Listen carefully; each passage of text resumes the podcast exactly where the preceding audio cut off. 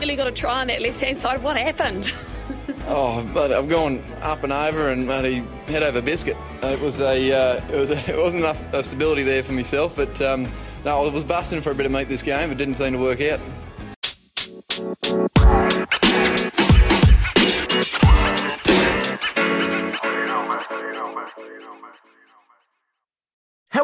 Cheers, and welcome, welcome to the Scrum of the Earth podcast, the weekly show that brings you news, reviews, great interviews, and so much more, all about the world of rugby union. I am your host. I'm David Lawrence. I'm an American rugby fan who follows the game wherever I can find it all over the globe. If you'd like to get in touch, I would love to hear from you. I'm on Twitter at of Scrum. You can find me on Instagram at the, at the Scrum of the Earth podcast, or you can always just email me at the Scrum of the Earth at gmail.com. So, as you have undoubtedly noticed by now, this is not your regular weekly episode, but yet another bonus episode. This time, I am immensely pleased to welcome my latest guest, Rachel Law, starting scrum half for Watsonians in Edinburgh. Ms. Law, welcome to the Scrum of the Earth. Thank you for taking some time. Thank you so much for having me. Delighted to be on here. Um, so most people think it's silly, but I always start by asking my guests uh, how to best address them. Is it okay to call you Rachel? Of course, yes, Rachel, Rach, anything, anything, Rachel's grand.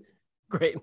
Well, uh, Rachel, again, thank you so much for carving out some time to chat. I know you're very busy, not only with training, but also with work. Uh, I've been very much looking forward to this, though, so I really appreciate it.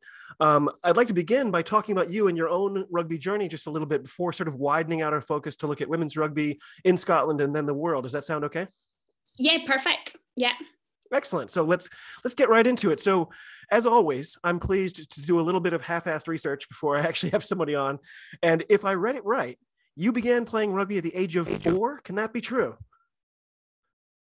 Yes, I started playing rugby at the age of four. Um, my dad just played down at the local rugby club called Penicuik. And so I was always there with um, my sister on a Saturday watching my dad play and then just picked up a rugby ball and kind of fell in love with the game from there. I'm so glad you you pronounced the name of that local club, so it's saving me the trouble of asking because I I've been staring at it for a couple days now, going, okay, what am I going to go with here? um, yeah, Penicuik, just my local club. Um, I lived kind of five minutes away from there, so um, was super convenient. And yeah, as I say, picked up a rugby ball age kind of five, chucked it about a bit with my sister, and then started going down um, kind of weekly to, to training sessions, and that's kind of where it all began. Well, my, my son's six now, and he's managed to start using the rugby ball as like a footrest under the dinner table. So he's he's close to where you were, right?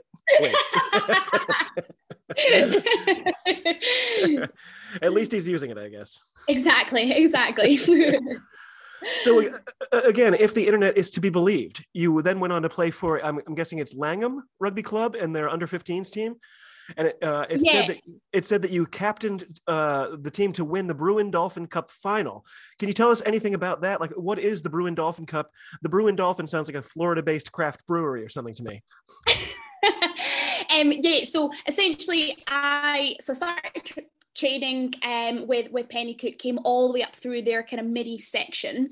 Um, so that's up until you're you're kind of in going to high school. So when you're kind of 11, 12, then I needed to move and find a women's team. Now back when I was kind of 11 or 12, there wasn't very many women's teams in Scotland. Um, there wasn't very many under 15s or under 18s teams around. Um, and so I originally joined Murrayfield Wanderers. Now hmm. we only had maybe five or six under 15 girls. Um, and we actually managed oh, to wow. get in touch with Langholm, who are a borders team who probably about two, two and a half hours away from um, Murrayfield Wanderers. And we oh, managed oh, to get in touch with them and say, do you want to join up? We'll join up and make kind of a, a team together to, to put in for the Brewin Dolphin Cup. So uh, Brewin Dolphin were just the, the kind of oh. sponsors of of the cup, um, and it was kind of the biggest tournament for under 15s and under 18s um, girls in kind of Scotland. So we managed to to get together just about 15 girls um, wow. to to play in um, the, the Brewin Dolphin. We went through all the rounds and we were travelling from literally the, the tip top of Scotland, Caithness, which is kind of up near Thurso, which is probably, gosh, about six hours away from, from Langholm traveling all the way up there, um, all the way across to kind of Plockton, various um, kind of length and breadth of the country um, Wow. um, to play these, these games. Um, and then we we managed to get to, to the final um, and, and we managed to, to win the final as well. So Wh- where did you play the final? um, yeah, it's it was fantastic. Seems like such a long time. So the final was actually played at, at Murrayfield in um, the big stadium. So um, I, yeah, I've been very fortunate to, to actually play there quite a few times now. yeah, you've spent a um, lot of time there, I think. I do, and that's where we train as well. So um, yes, it's kind of essentially my second home. I'm, I keep joking to people, be like, I've actually got a bed underneath the stadium, but um, it's uh, yeah i do i do seem to spend a hell of a lot of my time there um but yes we got to the to the final played it in uh, the stadium in front of quite a reasonable crowd considering it was um just two under 18s teams going uh, two under 15s teams sorry going against each other so um yeah a fantastic experience oh, that must have been incredible. Do you still have? uh, I mean, do you did you get a trophy out of that? And do you have something to commemorate that day? Yeah, we had um we got a trophy and um I think I got player of the match that game. So I've got a little um player of the match little trophy as well that's uh, on pride of place on my bookshelf at home. So um yes, lots of of really good memories from from that squad. And obviously as I say, Langholm was kind of so far away from us um, in terms of, of, of playing for Murrayfield Wanderers. So, but some of the girls that I played alongside, I'm still really, really good friends with now. So, Wow. um, yeah, friends, friends for life, and it was it was some team, some team that played. I mean, the the bonding time and the six hour trips up north. oh definitely definitely. And um yes there was there was a lot of uh, a lot of time spent with with those girls. So um traveling all over the place. Um some some really big highs. Um some some lows as well. It's uh, coming back from um being up north on six hours and your your body's aching and you just want to get home. Um, but Mm. no some some fantastic memories with a really good group of girls. I love it. Well, I, so I had originally planned to ask you about each and every club that I could find that you had played for, but then I realized I should probably keep this under under four hours or so. so, so what I guess I'll do instead is I'm just going to run through the list that I found online, and you can just sort of jump in and tell me if I'm wrong about any of them, or if there's you know more to the story in some of these cases. I guess. Yeah. Um, so, and it's funny that you already mentioned the Wanderers because they're the first thing I was going to mention. Um, so, so the source, the source I found, it says, uh, "quote She, then moved to Murrayfield Wanderers to play under 18s, and then progressed into their senior team before starting university." And I just had to ask, did you find it funny that a team called the Wanderers is tied to one specific location? yes, um, Murrayfield Wanderers. We kind of nicknamed ourselves. Um, so it was Wanderers Ladies, and then we kind of put the two of them together, so we were known as Wandies. Oh, Um, so we kind of never really called ourselves Murrayfield Wanderers. We were kind of Wandies as a squad. Um, but yeah, oh, what a team to play for. Honestly, their senior team was fantastic, and some Yeah. of uh, majority, well, I wouldn't say majority, but lots of the the kind of current Scotland team um, have played for for Murrayfield Wanderers. My sister Sarah Law, um, Helen Nelson, Chloe Rowley, um, Shorty, Lisa Martin, who, who who used to play. Um, yeah, loads of them. Emma Wassell um, Oh. uh, used to play for for Murrayfield Wanderers. So I played alongside a lot of them um, during kind of my senior years at, at Murrayfield Wanderers. So a fantastic club, and again, some fantastic players to to have played alongside.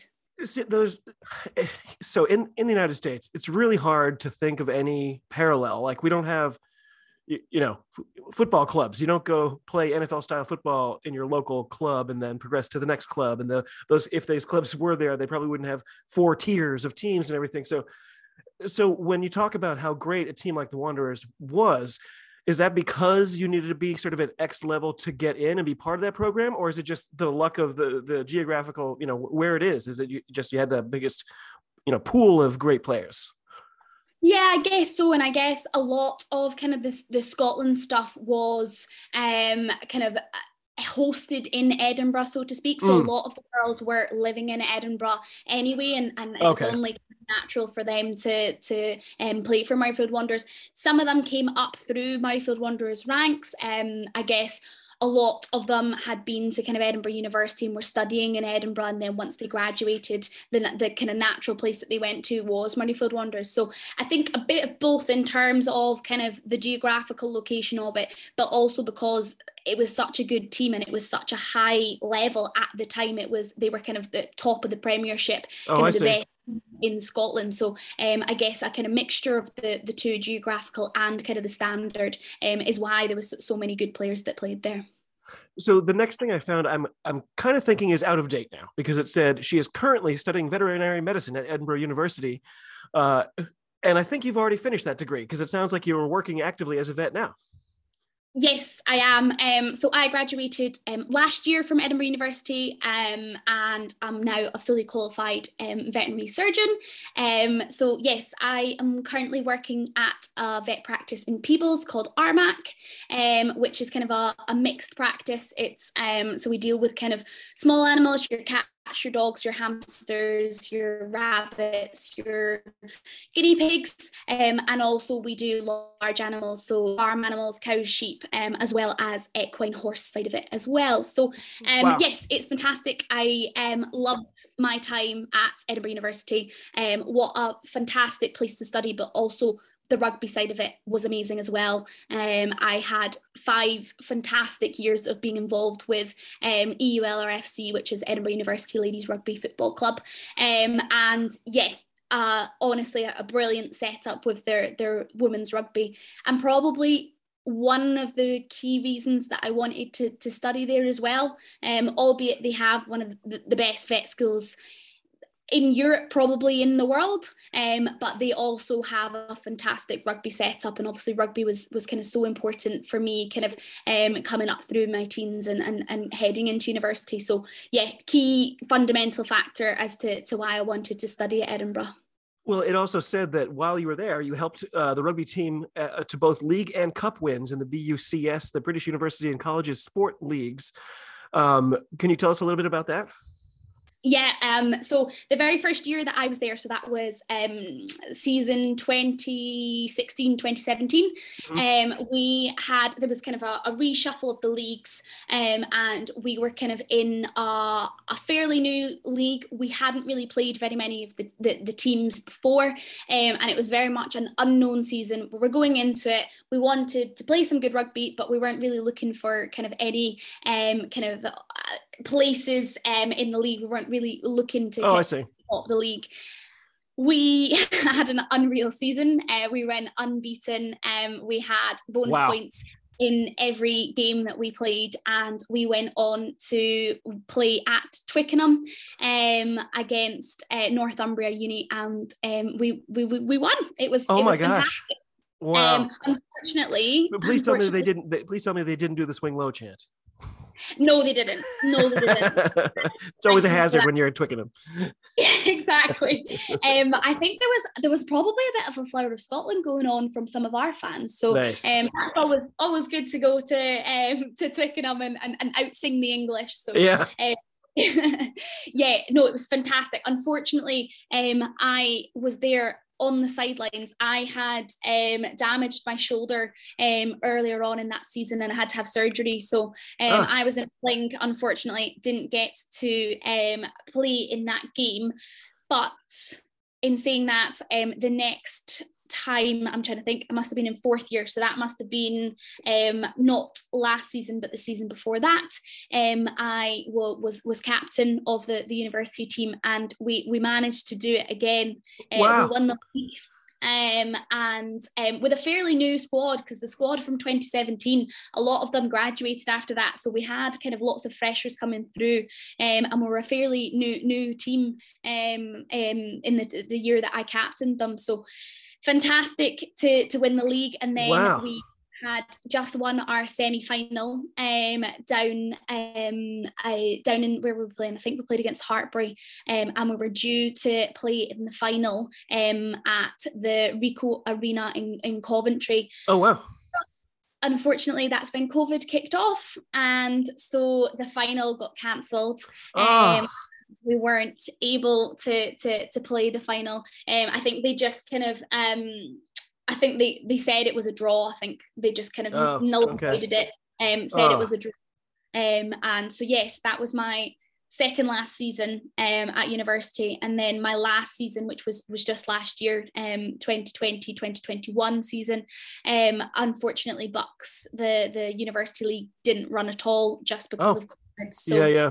Um, we didn't get the opportunity to go and do it again, which I was very sad about. um, but yes, a fantastic five years and to get to two finals um, with, with the squad um, and essentially be the the the second best, if not first best, uh, university team in the whole of the UK um, wow. was fantastic.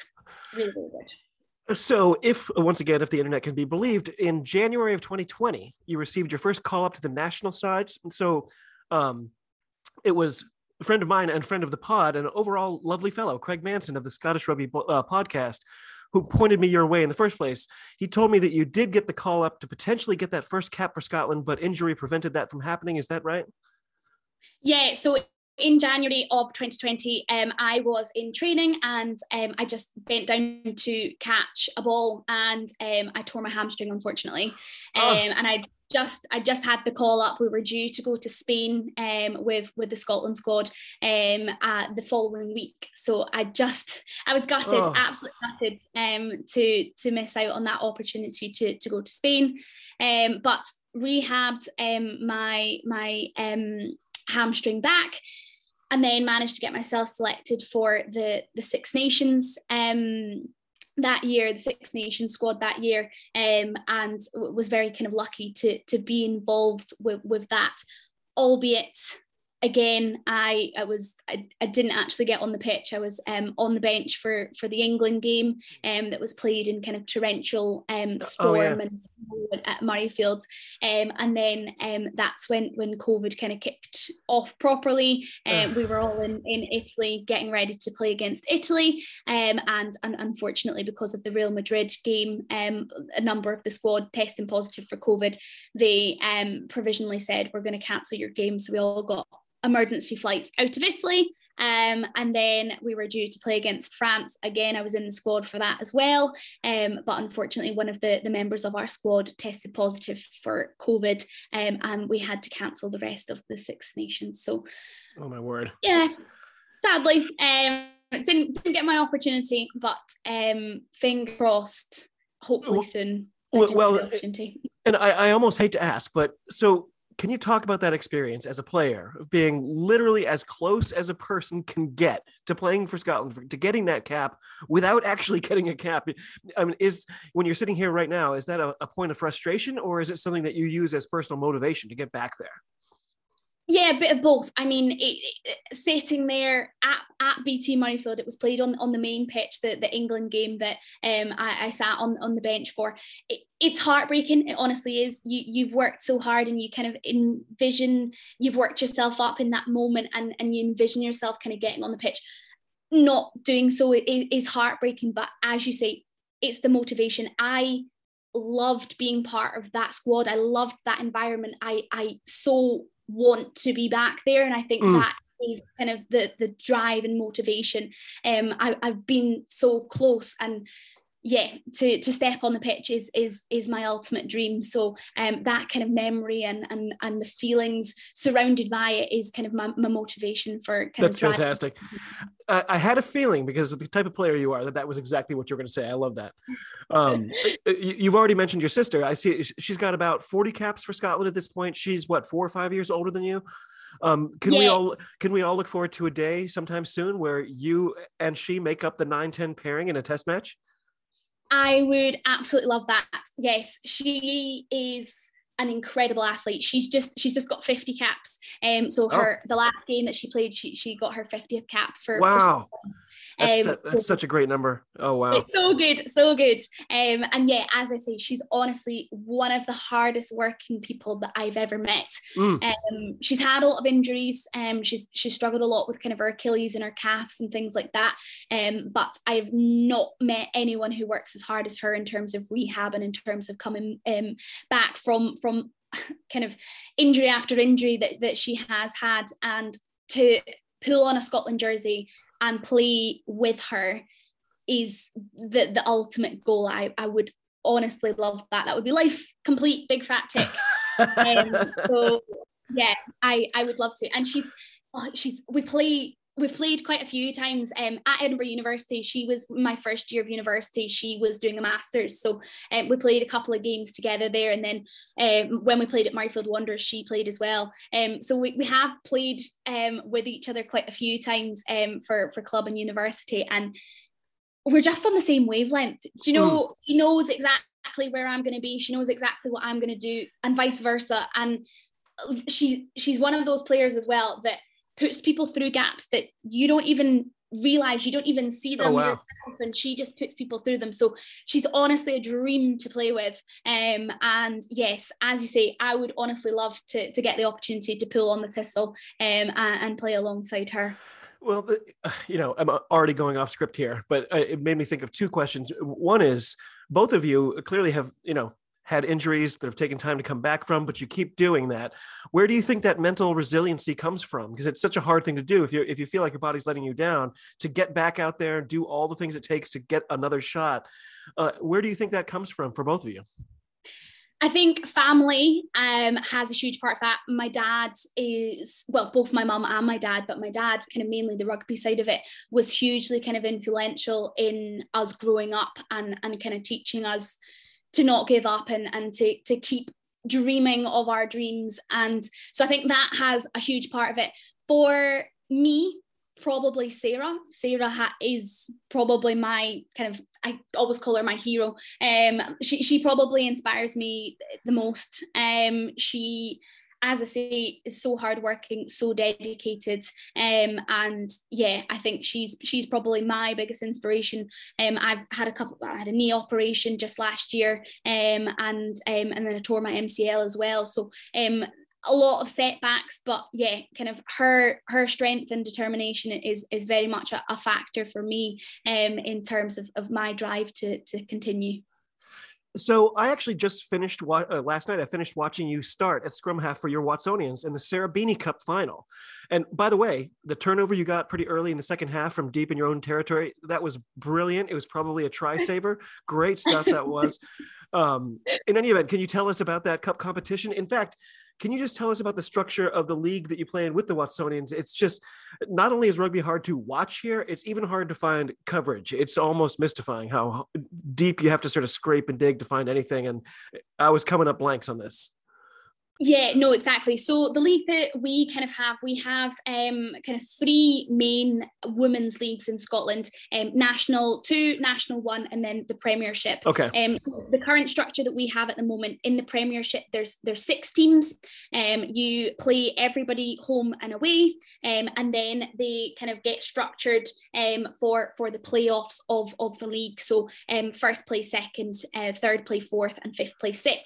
Um, to to kind of decide decide the, the final mm. position for, for the league. So this sounds like this sounds a bit like the Super Six.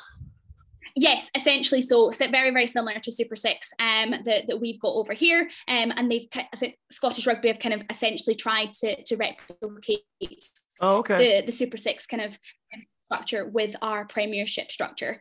Um, so that's the way that the, the league works. And then the Cup essentially takes the top two players from each of the three, the top two players, the top two teams, sorry, from each of the three leagues. Um, and they kind of go into to two pools. They play against everyone in the pools and then top v top and well, top v second, top v second in the semis, and then go through to, to the final. So in actual fact, for us, the final of the league, we played against Hillhead Jordanhill, which mm-hmm. is who we played against in the final of the Sarah Beeney Cup as well. Oh, so, okay, okay. A team that we we we know fairly well through playing them through the season and playing them in the league final, um, to then come up against them in, in the cup final as well. So we won the league final. Um, that was um quite an outstanding performance um, from from our team. We, we actually um, beat Hillhead 67 0, which was um, quite quite impressive. Um, decisive. For, I think you'd call that decisive. Yeah, very much so. um, so I think yes, there's there's some a, a, there's some great photos too, by the way. Some really great photos online from that. I, I have such an awful rugby face. I, I I don't know how people do it you see all these people and they look lovely playing rugby and every single time i've got some i've got my gum shield sticking out i've got i don't know how they do it genuinely i think we can safely blame the photographers. Um, yes never get my good side never get my good side. Um but yeah we played um against hillhead jordanhill again in in the sarah beeney um cup um final this year. So just a little bit about the the Sarah Beeney Cup final. It, it's called Sarah Beeney um, after um, Sarah Beeney, who was a, a, women's Scottish women's rugby player who sadly passed away in a, a car accident oh. quite a number of years ago now. Gosh, it must be about six, seven, eight years ago or so now. Um, um she she tragically passed away. A, a really really good um rugby player and, and an advocate for kind of women's rugby in, in mm. Scotland. Mm that's why um, we, we play for the the Sarah Beeney Cup. Um, that's why that was that was named after her. Um, so yes, Hillhead Jordanhill versus uh, Watsonians women for the 2022 um, Sarah Beeney Cup final that was also played at, at Murrayfield. So yep. um, one of the, the other times I've, I've had the pleasure of playing at Murrayfield. Um, and yeah, it was it was quite some game. Um, I I gosh, thinking back to it now, it was extremely physical. Um, was, Hillhead Jordanhill are a, a, war of attrition. I think people would have called it. Yes, very much so. Very much so. Um, a very forward dominant um affair, and yes, I. Uh, it was good. It was a really good game. Frustrated with, we just we just didn't seem to be able to get going. Um, mm we just didn't seem to be able to set any platforms for our, our backs to play off and I think we mm. really, really struggled. Um, we territory they kept on our half so yeah a tough game um and um to, to Hillhead Jordanhill for, for being the better on the night but um yes a really good game to, to be a part of nonetheless yeah, it was just the one try to two, and yours came early enough that it looked like, oh, they're going to score six or seven of these, but just didn't work out that way. No, and it's it's one of those ones that is very much a mental game as well, and mentally, as they were better on the day, as I've said, they kept their composure. We we lost our heads definitely. Um, in particularly in that first half, last kind of ten minutes of the first half, we were we were rattled, and hmm. I don't think we fully regained control until the last five minutes. And, um, and by that point, I think uh, the game was already lost, unfortunately. Um, but yes, it's one of those ones that you get off to a good foot, and I think we we got to um what's the word I'm looking for too settled, too um yeah, too Compl- settled, complacent. I guess, and, and complacent. That's the word I'm looking for. Thank you very much. Um, too complacent, and yeah, I think we needed to to keep our foot on the pedal. Um, and unfortunately, I think we switched off, and and it, it cost us the game, unfortunately. Well, as I've already sort of mentioned, probably more than once, you know, following rugby at all in the United States is difficult. You really have to try hard. Following the women's game is even harder than following the men's game but it it honestly feels like things have shifted a bit and just in maybe even the last year maybe two. But from, from where do you sit? Do you feel like you're part of a change in the way that the world looks at women's rugby or is it hard to really perceive that kind of thing when you're engaged at the player level when you're right in it like you are? Yeah, I'd say there's been a massive shift um, over the course of, as you say, the past year. I'd probably say even the past two, three years, um, mm. particularly in Scotland. There's more girls picking up the ball. There's more kind of under 12s teams, under 15s teams, under 18s teams, um, and there's there's kind of a better infrastructure there um, from kind of, of Scottish rugby um, to, to kind of drive the game in, in Scotland. I think probably looking at it kind of worldwide, um, England's have got it pretty much spot on um, in terms of their kind of structure um, and and um, kind of girls pathway and setup. Mm. Obviously, the introduction of the Tyrrell's Premiership 15s um, with with the um, various teams that are involved with that and the kind of broadcasting and and publicity of that as well get it on the screens you get people watching it people think Yeah, oh, yeah. that looks fun, i might pick that up and then grow it from groups and and that kind of cycle is, is something that, that england have been bang on with over the course of the past kind of four or five um years or so so um yeah one of those ones that if the rest of the world can kind of follow suit um, in in terms of, of what England have done, um, then then that would be fantastic. Um, I know I, I don't really know too much about the, the game over where you are. Um, uh, obviously you've got the the the girls in the um Pacific Four series that have just kicked off. Yep. Obviously that that's fantastic in terms. Not a good start for us. Cover- Not a good start for No, us. I wasn't going to mention it, but I mean, it, was, Um, it, it wasn't. It, it wasn't the All Blacks coming to face our men in Washington D.C., but it wasn't great. No, it wasn't fantastic. But then again, I I I think that did you watch the um Black Ferns versus the Wallaroos? No, no, I saw the score, and I as soon as I see the score, I don't really want to watch. It just takes the thrill out of it somewhat. But, but I'm It sure does, it was. Been, but but it was the amazing. right? Wallaroos were it was good, but the Wallaroos were up 10 0 at half time. And I was like, what's going on here? This is quite Oh, wow. interesting. And the Black Ferns looked they looked rattled. Really? So um an interesting one. Obviously, we have got a World Cup at the end of this year. So Mhm. that makes us excited. Uh, from a kind of a Scotland perspective, we've got um, Australia, Black Ferns, and Wales um, in our um, pool. So Wow. it's it's looking interesting. You you go into that and you go, oh, uh, World Cup in New Zealand, which is the other side of the world, against the Black Ferns, who are probably the best team in the world. That's, that's kind of scary, but kind of looking at where they are, albeit yes, they are probably still one of the best teams in the world. To be able to go over there to put on a performance and say, oh, I went to New Zealand and I played against Black Ferns and we actually played all right would be something that we would be challenging to, to, to do. So um yeah, I think rugby as a whole across the world is on the up. And something like kind of the, the World Cup um, is, is just going to be more of a kind of driving factor to get more kind of young girls in, in, involved in, in rugby. Definitely. I, I can't wait for that. It's going to be incredible. So, as we've kind of talked about, you've you've played the game at almost every conceivable level. I, I feel sure you you must have some some horror stories about what it's like trying to succeed in a sport where everything sort of seems, or frankly, is stacked against you.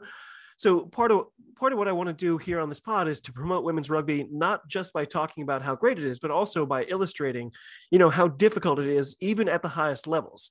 So in that vein, you've got to have one or two stories or just examples of when you were like, okay, yeah, if this was a men's fixture, this would not be happening this way right now. Yeah, massively so. And I think one of the first things you have to talk about is the kind of professionalism, so to speak, of the sport. Mm.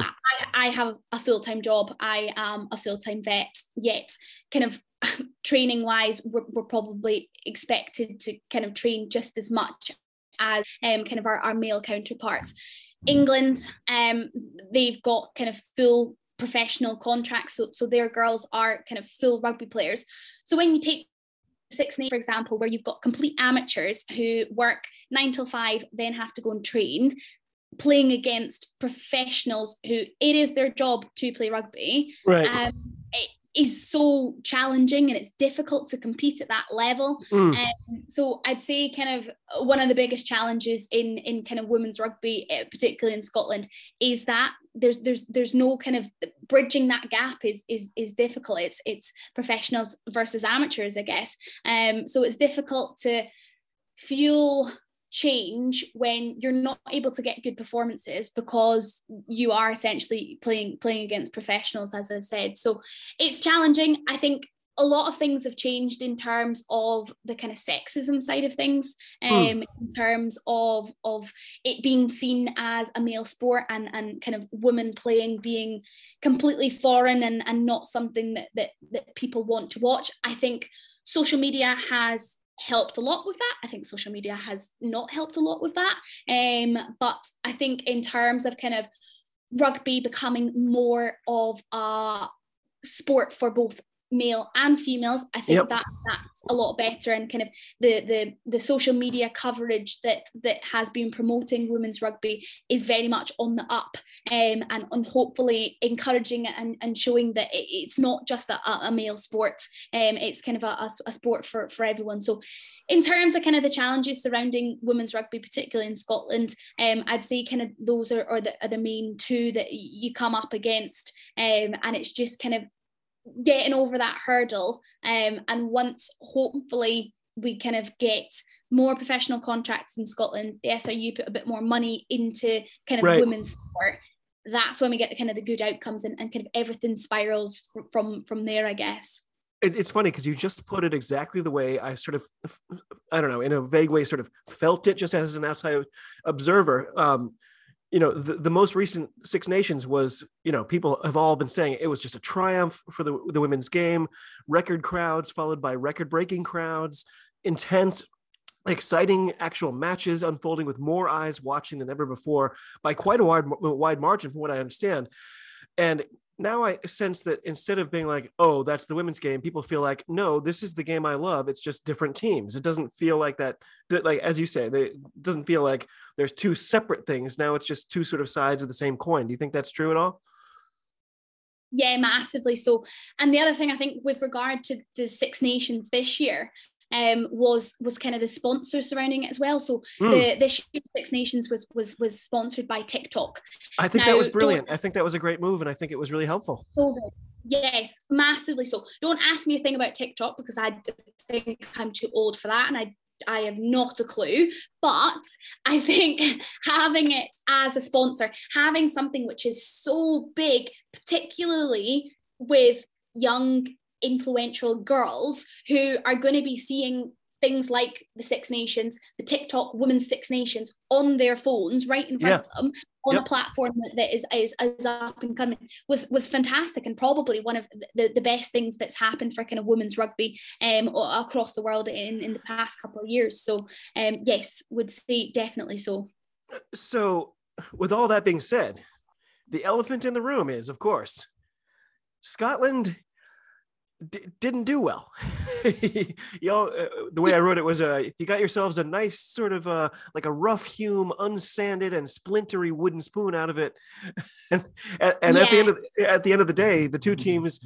Um, as well as the eventual, uh, the top two teams, as well as the eventual winners, were exactly who we knew they were going to be heading into the tournament um, during and after the competition, the so-called pundits all over the world were saying, "Oh, you know, this just points out the disparity between the programs in these countries, and until there's more parity, the sport cannot grow." And you know, I, I get the argument. I get it. It- and it's inherently true that watching a game of any sort where the outcome isn't really in doubt, that's kind of antithetical to the the, the reason we all watch sport in the first place. But I have to say, you know, personally, just as an observer, my level of investment went way up. My level of enjoyment was so high. And uh, I just have so much more hope and enthusiasm when I look ahead for this sport. So, w- where do you stand on that? I mean, I then even literally wrote down, I guess a simpler way to ask that question, that long winded question was Six Nations, good or bad? Yeah, no, exactly. and I think what you what you've said it, it sums it up perfectly. Um, and it's one of those ones that, as I've said, Scotland, we we aren't a professional squad. We're coming up against France, England, professional contracts. So it's so difficult to compete on that kind of playing field when it's not level at all. It's it's it's it's very much a, a, a challenge um, for us. I guess another way of kind of looking at us coming into the Six Nations was we'd just come off off the back of quite a long-winded um, process of, of qualifying for the World Cup. Um, that started back in September. Um, well, it started back a long time ago. Obviously, COVID's had a huge influence in, in moving tournaments and, and cancelling things. So we came off the back of, of, of a, fairly long process of, of qualifying for the World Cup. We had tournaments in, in Italy where we played three games. Um, Sarah of kicked the, the, the winning um, penalty against Ireland to, to keep our World Cup hopes alive. And then obviously we had to train over Christmas, go over to Dubai to play against um, Colombia in, in, in that, that show as well. So it's one of those ones where we're coming off the back of a, a fairly long process. A lot of the girls as well don't have pool in Scotland. A lot of the oh. girls that Scotland sevens also play Scotland 15s. So they go from kind of 15 sevens, 15 sevens, 15 sevens oh, without wow. any real break. And they'll have come off the back of Six Nations last year, which was pushed back to the April time, to then go into Scotland sevens where they, they've played various tournaments, to then go into World Cup qualification in Italy, oh, well, I, to then I'm go sure, into I'm sure playing sevens, I'm sure playing sevens isn't exhausting at all. Yeah, I'm, I'm sure that. no, I, I, know. I no. It just. I mean, seven minutes. What are they? What yeah, are they you might as, might as well take a nap, right? It's only. Yeah, exactly, exactly. um. So yeah, kind of coming off the back of of of all that, you had some tired bodies going into the Six Nations, and at the end of the day, for us, kind of biggest work ons for this year is going to be going into a World Cup, the Six Nations. Yes, okay, it's a fantastic opportunity to play against some fantastic teams. Doesn't really mean anything to us. We didn't need to to prove anything there. It was good kind of testers and, and warm up games okay. going into the, the biggest tournament.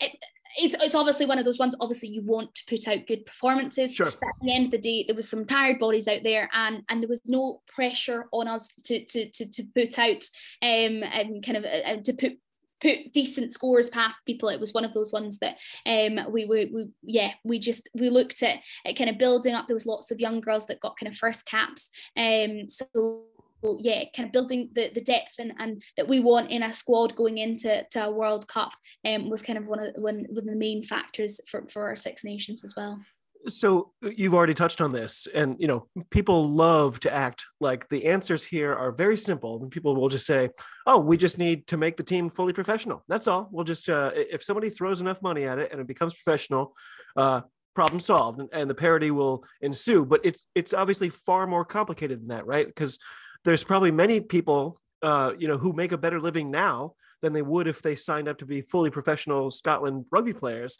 Uh, you might even be one of them. Um, can you talk about that a bit? Like, what for you? What's the next step for elevating the game in Scotland? Yeah, massively so. And as you say, I think some people do think, oh, just chuck enough money at it, all those girls will go professional. Um, but at the end of the day, we're only going to be playing rugby for what eight, nine, ten years if we're, if we're lucky. What what right. do we have af- after that. So a lot of the girls are at university. A lot of them are trying to do degrees. A lot of them have full-time jobs.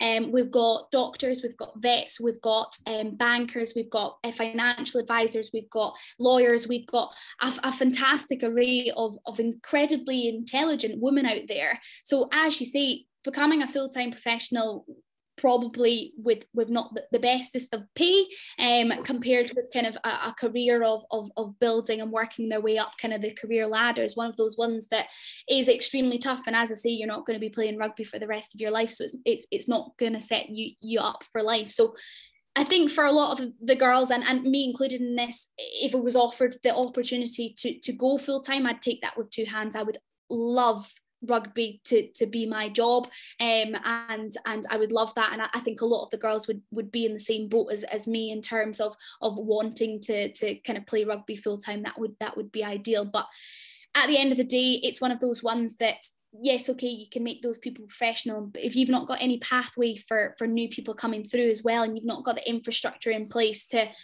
build the development that a squad needs for a squad to go fully professional and, and to, to continue to go you need something underneath that as well. And i think that's something that, that that's kind of Scottish rugby have been working on with their under 18s and their future squads and getting kind of six nations and things for for the under 18s in the futures is, is something that they've been working on and something that they've, they've, they've just done which is is brilliant. It's fantastic to to have those kind of tournaments for development players coming through. And I think that's where you grow it from. You, bring them up through there. And then if you're able to to offer kind of professional contracts it, it's not kind of a that solves all your issues. It's going to be one of these things that takes three, four, five years of, of development and, and working um, to, to be able to kind of create a system that that works and, and creates a, a, a fantastic um, kind of end goal for, for kind of women's rugby in Scotland. So, you know, apart from just Scotland, what about the global scale? So you're obviously you're deeply passionate about women's rugby. You know, so what do you think can or should happen to continue to grow the game even more over the coming years? And is, you know, somebody like me who's some random American desperately trying to find a way to even watch these matches, what can I do to sort of help bolster that profile to, to, to raise the awareness and and like I say to, to grow this game where like it should be yeah massively I think in terms of good things coming up obviously we've got a World Cup as I touched on earlier um, in New Zealand and kind of the media coverage that should hopefully make it easier for to watch them all in which is is kind of over in New Zealand and at the World Cup. So hopefully, fingers crossed, the TV um the TV companies get it right in terms of coverage for that.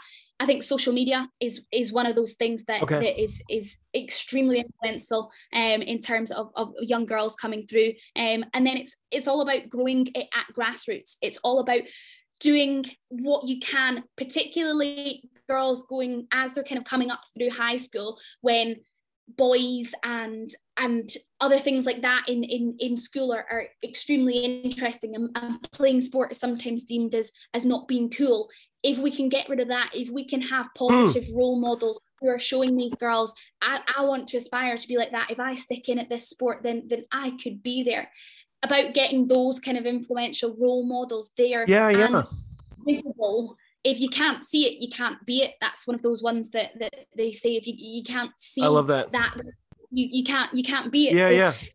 Representation representation matters. It's a big thing. Massively, massively so. So having the role models um and there for young girls to see growing up is is, is going to be huge. And that hopefully kind of things like the World Cup and things talk Beal, which is this new one that I've apparently heard of the other day. Um, those I'm sorts sorry, of things you, are, are going You dropped out for just a second so, so I'm sorry, I missed that part, that last bit. Sorry, just saying that kind of having the role models there um, mm-hmm. through Instagram, TikTok, um, BeReal, and, and which is this new oh, okay. app that I've never heard of. Um, but um, yes, having kind of um, influencers, um, role models that, that girls can aspire to be like is going to be key in in kind of getting girls involved, keeping girls involved, um, and inspiring kind of the, the, next generation to come through. You build it from grassroots, and it and kind of the whole circle um, um starts from there. So yeah, those. Sorry, that was a fairly. no, no, I'm laughing because I'm like a thousand years older you uh, than you, and of course, I also haven't heard of BeReal. And obviously, they named an app BeReal that's about to become the next platform to people to massively misrepresent themselves. so yeah, no, massively. apparently, so apparently, I think you you take it. So it gives you a notification every. This is what I understand, and my understanding is fairly limited. But okay. apparently, it gives you a notification um at a random time during the day, and you have to take a picture of yourself at that current moment and take a picture of what you're looking at. So, say oh. for example, oh. you are um in the middle of um university and you're in a lecture, you take a picture of yourself and you take match theatre. If you're in the middle of rugby training, you obviously stop to pick up your phone, take a picture of yourself, and take a picture of your team playing rugby. Well, um, I think it's meant to encourage you to be less fake and be more real. But um, yeah, I don't know. I'm not down with the kids these days, so I've got no idea. the kids. so if you don't mind you know what's your take on the state of rugby in scotland overall so the, the past year wasn't great. uh, you know, for the men's, it was a disappointing Six Nations quite a bit. Edinburgh and particularly Glasgow have been unceremoniously eliminated from Europe and the URC.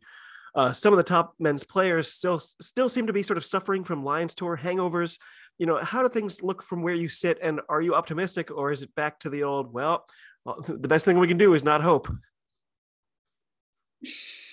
Yeah, I think so. I think per Glasgow, um, oh no, I've lost. Are you still there? Yes. Yes. Um, sorry. Yeah. Per per Glasgow, I think um, Leinster were. I mean, Leinster are one of the best teams out there, but um, still not not the best performance from from Glasgow the weekend. I thought Edinburgh played well in terms of um, yeah. having to travel to South Africa, playing some difficult conditions against yeah. uh, a fantastic um, South African team. So yeah, I think in terms of obviously we didn't have the best um, Six Nations as a men's squad, we didn't have the best Six Nations as a women's squad. it's one of those things that's sport isn't it at the end of the day and and mm. scotland are, are not really known as as as being the best around there but summer tour coming up um opportunities to to go to argentina and to chile um and hopefully get um some some good performances out there. Um we scotland just released the the team um and there's lots of kind of exciting prospects in there a lot of yeah, young lots, boys lots of young uncapped people. Could, could be interesting. yeah no Exactly, and people who've been playing outstandingly for um, both Glasgow and Edinburgh coming up through. You've got kind of Ben Muncaster, who's been fantastic mm. for Edinburgh, um, and then you've got kind of your Rory Darges, who showed in this year's Six Nations just how good he is, and they're yeah. they're both so so young. Um, so I think it's good for Scottish rugby having those kind of the both of those um, players have been involved in kind of the academy, um, so it shows that we're kind of getting something right at those kind of um, academy levels, and hopefully um, they kind of continue to to develop, come on leaps and bounds, and are kind of the, the next Hamish Watsons of, of the, the Scottish world. So um, fingers crossed that um, we, we get a decent summer tour and then kick on for autumn internationals and push into to Six Nations next year. Finn and Hoggy both both left off the roster. I'm I'm I don't know if I'm by myself in this, but I thought that was a great move. I think both those guys need a huge rest. I feel like find those guys a nice little resort in Dubai, play some golf, sit by the pool, just chill for a little while. Yeah, massively so. And I think that's what's so good about summer tour as well. I think um you you've got the opportunity to to give young players more game time. You've got opportunity to rest um your your kind of star players from from Six Nations. And as you say, they, they'll they've had difficult seasons coming um through um with, with Exeter and over in France. So it's yeah, it's it's one of those ones that um an exciting opportunity for lots of, of young guns coming through. Um, but also gives you a chance to, to, to rest some of your key players looking forward to kind of autumn internationals and then and back into to Six Nations. So um, it'll be exciting. I think it'll be good one for uh, Gregor Townsend to, to try some some new combinations and um, to give some people some some much needed game time in an international shirt. Um, so yeah, very very exciting.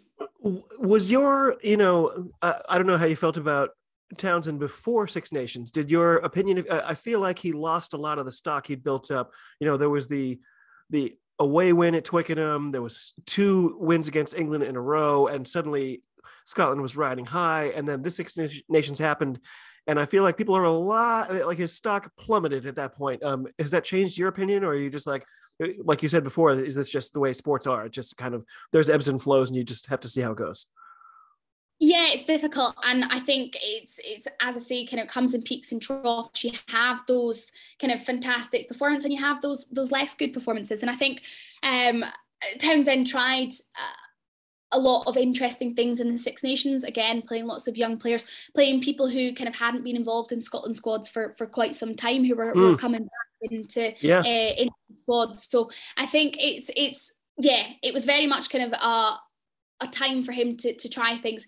But that sport at the end of the day you've got when you're kind of at that that high level and you're playing against kind of the best teams in the world i think it's one of those ones where you you will have good performances you will have rubbish performances. Um it's it's very much um so, it's so competitive that, that i guess sports like that. So um yeah i guess it, it made for a very interesting summer tour. Hopefully, we do. And there's some um, kind of faith restored in in Gregor's um, uh, ability. Um, but yeah, no, I think for me, I don't think my opinion of him changed. I think it was just one of those ones. You you win some, you lose some. Um, okay. You try things, they work. You try things, they don't work. So um, yeah, definitely. you know so i have to tell you my my sneaky fear here. So i'm sure as a player i'm sure you're familiar with this. People always say you should always be playing against the highest tier competition because you know steel sharpens steel. You only get better by playing people that are sort of at a higher level than you and so on. So then and granted scotland's just sending an a side for them but then chile get to play them before playing my Eagles in, in our remaining World Cup qualifier matches, which means Chile is going to have a chance to level up and you know sharpen their own steel just before coming to meet us for that, that pair of matches. I'm so mad. I'm like, can you just schedule that after that? Like, don't level them up just before we play them. That's so mean. no, but I think uh, it's such a, again such a good opportunity for Chile um, yeah. to, to to play against Scotland, and um, I think a fantastic opportunity for the Scotland boys to go over there and, and, and play against Argentina and Chile as well. So um, yeah, we'll we'll hopefully try not to do you um, any any favors. Um, no, I'm joking. Um, no, it'll be good. It'll be at least then um, you guys will be able to see kind of how Chile play because obviously for you, oh, true. have Chile played? I don't know. Have Chile Chile played met very many kind of international games where you guys can can analyze them and, and see? Uh, not that not that I've seen. There was a tournament uh, uh, three four months ago um, that was just never available to, to be seen here. Um, I know some people through the the Free Jacks who I support here locally. Um, some people with that organization were part of that, so they were down in South and Central America. Um, but you know, none of the, the, news doesn't even trickle up here. It's it's the funniest thing. Even the you know, even when I go to the BBC website, right, and I go I click sport and it lists a bunch of sports Rugby union is listed by itself. There isn't even any mention of rugby league. Not like I'm looking for that coverage, but it just tells you, you know, how narrow that spigot is of information and news that even gets here. It's incredible. Which is mad. It's honestly mad, isn't it? Is rugby league big over there? I I oh, no. don't really know at all. Not at all. And in a way, I'm kind of scared that people catch on to it because people, you know, here the comparison is always, oh well, if you like American football, you'll like rugby. I don't think they're that close. And rugby league, frankly, is closer to the NFL than rugby union yeah. is. And uh, I'm kind of scared. I, every now and then I hear a rumor, oh, somebody's going to start up this rugby league league. And I'm like, no, no, don't make Americans think that's what rugby is. No. no, no. in the, the real sport. You ruin the real sport. exactly. um, so we just talked about Townsend, uh, and I, I, almost forgot to mention. I see that your own head coach uh, is, is it Freddie Main? Uh, he stepped down after a few years of tremendous success. How has that affected your team and and you know your your teammates? Yeah, at, at Watsonians, um, Freddie was was kind of vital in the success of the team over the over the past couple of years. Um, obviously, I only I only joined Watsonians um this, this season um have um finished university and, and looking for a team. So um, he was a, a, a really, really good head coach. One of those people who understood you as a player and understood rugby and understood what you had going on in, in, in your life as well. So um, a, a, fantastic coach and, and a lovely person as well. So he'll be greatly missed at at Watsonians. He's stepping down kind of to, to focus on um, his family life. I think rugby, huh. as it does for everyone, kind of took over his life a little bit. Mm. Um, so he's stepping down to spend a bit more time with his family. Um, so uh, as a as a club, we're, we're looking for a head coach. So um, if anybody wants to come and coach Watsonians women's rugby, um, then Fine, fine, I'll do it. Okay, I see what you're getting at. Fine. um, so yeah, I mean he'll be a big loss for for for the squad. Um, um, but yes, kind of looking looking forward to um a, a new coach coming in and and, and potentially changing th- some things up. So um, yeah, it'll be exciting exciting times ahead. I think. Well, Rachel, this has been so awesome. I, I just I appreciate your time so much. Um, I, I asked you for an hour. You've already given me more than that. Um, I do want to ask before I let you go, was there anything else that, you know, that you had sort of hoped to be asked that I have uh, just completely missed or skipped over? Do you have anything to plug for yourself or any plans to boast about or advertise or things to tell us about the, the you know, the future of, of you and of, uh, and of women's rugby in Scotland? I am trying to think. I, I, don't think so. We've obviously got. Um, I'm involved in the, the Scotland Seven squad. Um, we've got a couple of tournaments coming up. One, um, two rugby Europe, Europe tournaments in oh. Portugal and in Poland. And see, then see, that, see that's we, what I mean. That, that that is not obvious. We had no idea. I I had no idea. um, yeah, we've got those coming up, and then um, we've got Commonwealth Games, obviously in oh, right. uh, Birmingham in end of July. So um, we're oh, kind of wow. currently working as a squad to get ready for for that. So um, I I'm loving being involved in kind of the extended squad of, of the Scotland Seven girls. They're a fantastic group of people, and I'm loving kind of every minute of training. So um, hope hopefully my uh, fingers crossed um, that I can kind of push for an opportunity to play at the Commonwealth Games. That would be fantastic. Eh and the Commonwealth Games sort of follow the Olympic model where they, they, they have sevens but not 15s. Is that right? Yeah, that's right. So um, just just sevens at the moment, um, and as I say, going to be played in Birmingham, um, the the last weekend in June, so uh, in July, sorry, um, so the the twenty seventh to the 29th of of July, and hopefully again another opportunity to to get kind of women's rugby and and rugby as a whole um onto to the screens and onto the TV. Hopefully they'll have some decent coverage of that, um, and and we'll can be able to kind of continue to in, inspire the next generation of of female rugby players coming through. I wonder the Commonwealth Games, as far as I know, have never been available to to watch here. But I feel like things are different now. I feel like we might be able to get that this year. I'm going to be looking into that for sure. Yeah, fingers crossed. And I think that's that's some it's it's something that's that's massive, isn't it? I think um everything's changing with regard to kind of coverage of these sorts of things. Women's sport is on and up as, as a whole, and um, not just kind of uh, rugby. So fingers crossed, these things are kind of more readily available for people to watch and fingers crossed then we're able to kind of get the widespread reach that that it deserves i guess. Yeah for sure.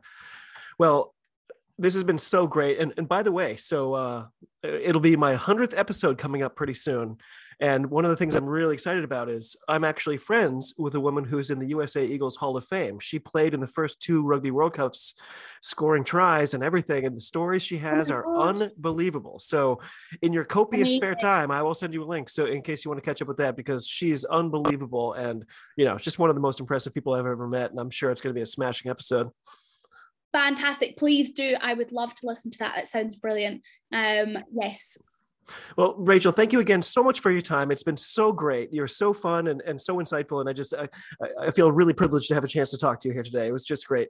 And, and thankfully your phone didn't ring. I was expecting there to be a horse emergency of some kind. I know. Um, thank you to all the animals and peoples for not being ill. Um, thank you. Honestly, thank you so much for having me. I've had a brilliant time. Um, and yes, look forward to hearing um, some of your, your next episodes um, with some exciting guests. So thank you very much again for having me. I've got me. a lot lined up. It's going to be great. Thank you so much for spending your time with the Scrum of the Earth. It's been incredible. And I will talk to you hopefully very soon. Thank you.